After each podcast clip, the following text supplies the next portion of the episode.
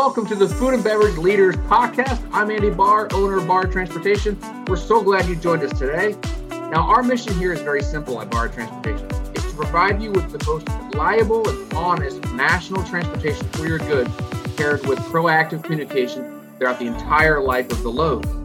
Now, this podcast is designed exactly for you. It's for sales managers, produce managers, logistics managers, traffic managers, the entire C suite, anyone else who really wants to perform at the top of their game in this global food and beverage industry.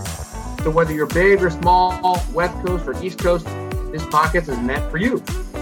Now make sure to stick around at the end of each show and we'll reveal how you can apply to be on the show yourself so you can grow your authority, build partnerships, and help your business boom. Interviews are about 15 to 20 minutes long, and I'll leave you with my favorite quote. Preparation plus opportunity equals success. That's it. I'll see you on the inside. Enjoy this episode.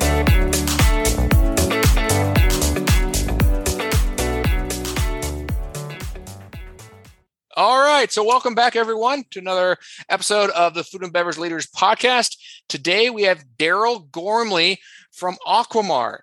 Daryl, welcome. Hey, thank you, Andy. Glad to be here you know you've got a wealth of experience in the food sector so you really are a veteran. So coming to the food and beverage leaders podcast could not be more fitting. So really thank you for being on today. Hey uh, andy i really appreciate the opportunity. I think uh, the work you're doing is interesting and helping the industry and i'm glad to be part of it. Outstanding. So you know daryl is the ceo of aquamar and he has some time with uh, various other food groups for let's see how long have you been in the food business daryl oh, like 35 years now, Andy. It, it goes quickly. It's amazing uh, to say that number out loud, but uh, but it's been uh, it's been a blast. Outstanding. So Aquamar, like you know, how how did you start working with Aquamar and and and the the seafood processing business? Yeah, thank you. Thanks for asking that. You know, it was um, it was an interesting uh, point in my career because I was uh, working on uh, what I wanted to do next, and I was looking at opportunities that were available in food manufacturing. And here was an industry in surimi, and so you know, really, my first option in was to look at the surimi market and the surimi business and say, is that an attractive industry? And uh, I love the uh, chance to work in surimi. Here, you've got a centuries old product you know that that uh, that was uh, born out of uh, Japan and uh, is an, an Asian heritage product. Uh, and you know, so if you're of Asian descent in uh, the U.S., likely that you grew up with surimi. also true if you're Latino heritage. You know, probably a pantry item for you. Um, and mm-hmm. so, a really a great category in terms of a wonderful and rich heritage.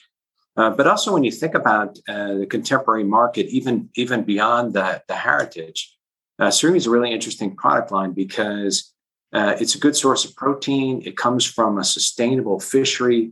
Uh, it's healthy and uh, flexible in terms of how you use it, and it's also affordable. And so, when you think about the consumer interest today in protein, I think surimi is really well positioned to compete effectively.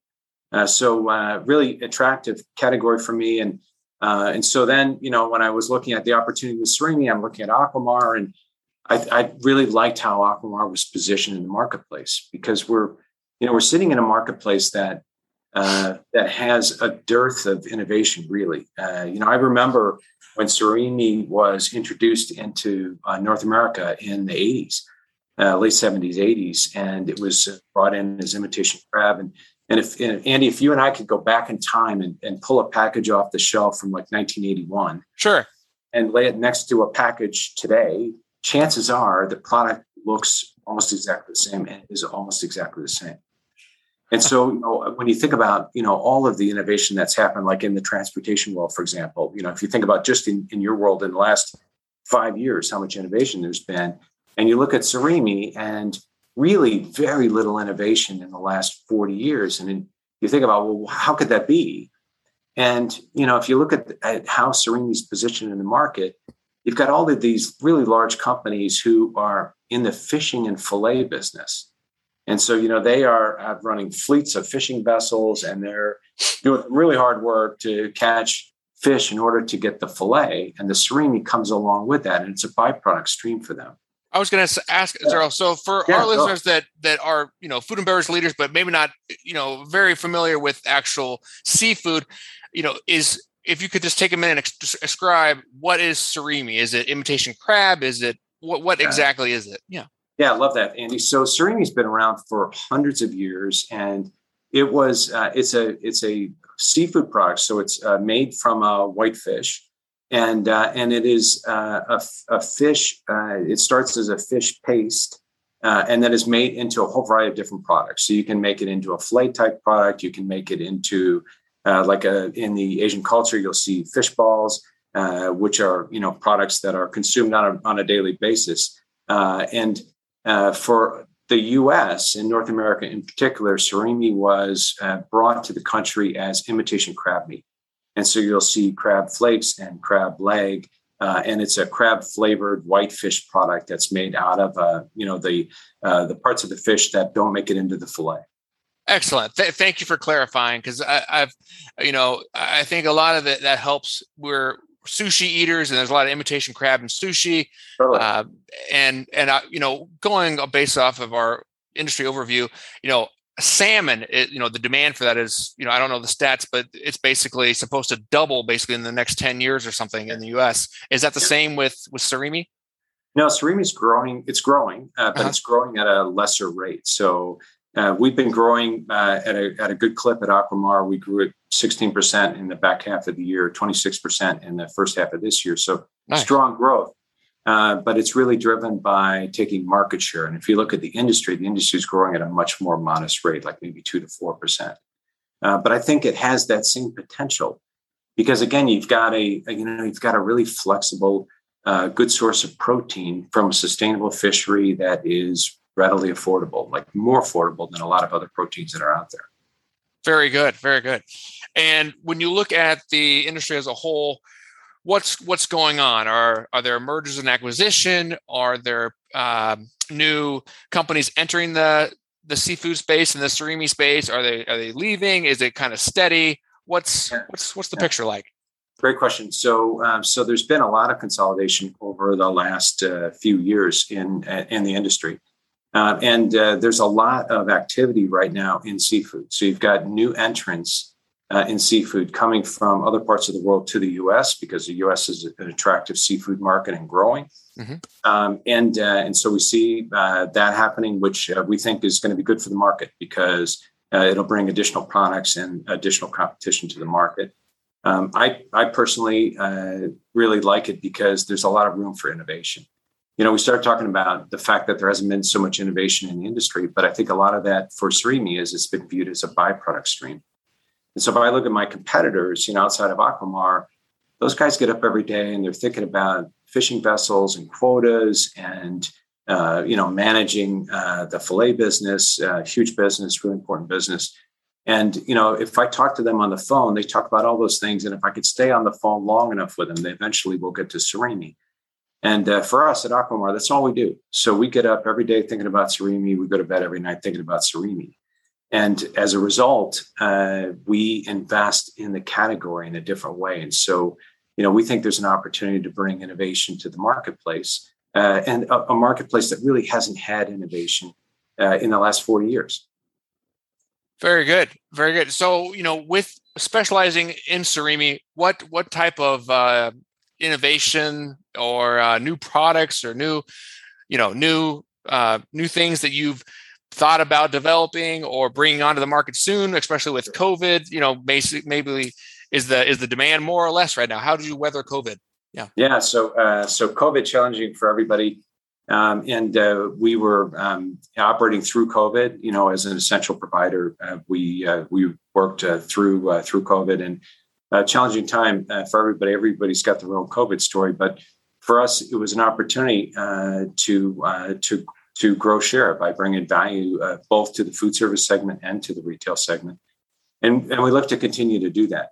You know, if, if you and I went out right now, Andy, and we and we talked to some people on the street and we said, hey, you know, let's talk about seafood, you know, and how you seafood. If we talk to them, uh, eventually at some point in the conversation, people invariably say, you know, I should probably eat more seafood. And uh, and so we hear that all the time. I hear it personally, and, and we hear it from a business perspective. People say, you know, I should eat more seafood. And then when you ask them why they don't, you hear things like, well, I don't know how to prepare it. I really don't know how to make it at home. And you know, when I make it, it it makes my my apartment or my house smell bad. Uh, and you know, my family's not really excited about the opportunity to eat something that might have bones in it. And you know, I live in an apartment myself in New York, and and it's and it's my neighbors. God bless them. I eat a lot of seafood, and um, and they have said things to me in the hallway. They're like, you know, yeah, you had seafood last night, and I'm like, oh my gosh, I'm so sorry because you know my, my, my apartment will smell like seafood, and you know, right. so will the hallway, and uh, and my poor neighbors. But but it's um, it's an interesting validation of some of the issues that people have with eating seafood. So they want to eat more seafood, but they don't uh, because they really don't know how to prepare it, or there's there's challenges with preparation. And you know, as we think about innovation and and what we can do with the market now, like right now in, in 2021 and going forward, we've got the opportunity to to help people overcome those challenges by preparing it for them. You know, yeah, yeah, yeah like- make yeah, we make surimi, but we're we're cooking fish. So you know, I can I can help people with that. We'll we'll cook it for you. Uh, absolutely, yeah. You know, uh, you know, Blue Apron. They, they come out with the curated meals. Do you guys sure. have you have you thought about some sort of like, or maybe you already have the you know a, a product that can be delivered and that's you know all ready to go, and all you got to do is follow the the five steps. Oh yeah, and uh, you know, honestly, Andy, I think we can make it even easier than that. I love the guys at Blue Apron. I respect what they're doing. Um, and I think we can provide product that's already cooked. And so you don't have to even do the final preparation. You just have to assemble the meal. And so for us, you know, if we prepare the fish for them, we think we can take away a lot of those challenges. And, and that's what we do. You know, we, we are cooking fish every day. So we're really happy to do that. If you look at, you know, if you look at consumption of seafood, 75% of seafood in the country is consumed in, in food service in restaurants. Sure. yeah. Only but only 25% of the meals are concerned, consumed in restaurants. And so you look at that imbalance and you think, well, why would that be? Well, you know, people don't want to prepare it at home. And so we think if we can give it to them prepared at home, we can uh, we can help them eat more seafood and we can grow the category. That makes sense. Yeah, and, and, I love the fact that you know you're like you said, you cook it. It's already cooked, so your, your apartment's not going to smell. You know, you can. Yeah. It's, it's, already it's already there. You know, happy neighbors, happy life. oh yeah, I know. Yeah. My neighbors will appreciate it when I can bring home free cooked fish. I, am pretty confident they'll be, they'll be glad. Funny. Yeah. Yeah. So the, the other thing we see, of course, is in innovation is we see plant-based sea, plant-based seafood. And plant-based is so huge right now. If you think about, you know, Impossible and and the burger business and uh, and we think there's an opportunity also with plant-based seafood. And, you know, for people who are sensitive to sustainability and they're thinking about fish welfare, which are two big considerations for consumers. Yeah. Uh, and they may even be concerned about like mercury poisoning if you were eating a larger predator fish, you know, like a swordfish. Sure. Uh, there's mercury risk. And, and so, you know, people are interested in plant based broadly. And uh, we think there's an opportunity of plant based seafood. And so we're working in that space as well. And so we think we can bring a plant based line to, to the market. I yeah, I think that'd be a home run. Yeah, I think you know everyone's not everyone, but there's a big obvious you know push health conscious. You know, being more there's Beyond Meat. There's there's just so many. Um, you know, in, so much innovation going to a healthier diet, right? And absolutely, yeah. yeah. And we think we can be part of that in seafood, and we think we can be part of that in plant based as well. And you know, it's interesting. I've I've eaten uh, Beyond and Impossible burgers, and I think they're excellent. I think they eat really well. Um, and you know, as a person working in the food industry for years, and I say this with you know respect and an admiration for what they've been able to do. Um, I, I, think that um, in addition to eating well, people will also be sensitive to the ingredient statement and to uh, the nutrition. And uh, eventually, that'll become more important uh, again. And and we think we can we can meet them there consumers right there. So, you know, a plant-based line from Aquamar won't have the ingredient statement that you know makes uh, makes consumers concerned, or you know, it'll also I think have a nutrition statement that uh, or nutritional performance that are going to make people feel good about what they're eating. That's great. That's fantastic. Know, I, I personally I try to you know I don't go line by line through the the ingredients, but I, I do pay attention and try to you know less carbs and um, you know I love salmon and seafood. I'm gonna definitely try some more surimi. All right. so uh, yeah, you know, Daryl, as we as we look at the the close of the episode, is there anything like a last, like a closing words, or like a maybe ways to connect? Anything you want to leave our listeners to remember with? Yeah, th- thanks for that, Andy. And you know, I was excited to come on because uh, I wanted to invite uh, the opportunity to collaborate with uh, with people who will uh, will hear this or see this, you know, in your podcast. And so uh, you know the journey continues like we feel like we've got an interesting uh, proposition going to market but boy we'd love to collaborate and if people could reach out to me you can reach out to me at uh, daryl.gormley at aquamar.net uh, or you can reach out to me on uh, linkedin my linkedin is uh, daryl-gormley bba 11b27 and uh, I, I, love the opportunity to collaborate. Uh, and I think we can uh, help people uh, connect with seafood and help them uh, make small steps in their diet to live a healthier life. And I'd love to, to be able to do that with others. Daryl Gormley, appreciate your time with uh, with us today. And Aquamar, what's the best way to to try Aquamar? Oh, love that. So you can find uh, locations on our website, uh, Aquamar, uh, or uh, you can go to retailers in your area. You know, if you uh, go to your Walmart or go to an Aldi, uh, go to ShopRite, you'll be able to connect with our product. The other way that you can eat our product is we're really well represented in Asian restaurants. so anywhere you're going to eat sushi Uh, in a restaurant, likely that you're going to have an opportunity to experience uh, Aquamar product. Outstanding. Oh, Daryl, thanks again for being on, and we look forward to trying some great surimi. That's fantastic, Andy. Thank you very much. Thank you.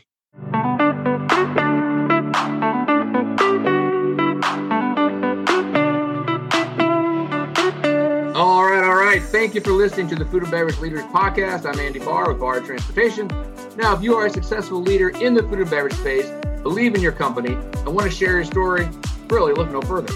All you have to do is go to bahrtrans, B-A-H-R-T-R-A-N-S dot com forward slash podcast forward slash apply to apply to be on the show. Lastly, if you enjoyed listening to our show, please consider sharing the link or a screenshot on your social media accounts. We want to help as many people as possible truly believe education and discussion is where it all starts. Of course, if you know someone that would be a great guest, connect with us and we'll explore to see if it's a good fit. Again, Thank you for listening to the Food and Beverage Leaders Podcast. And as always, we'll leave you with our favorite quote preparation plus opportunity equals success. Now go crush life, and we'll see you again soon.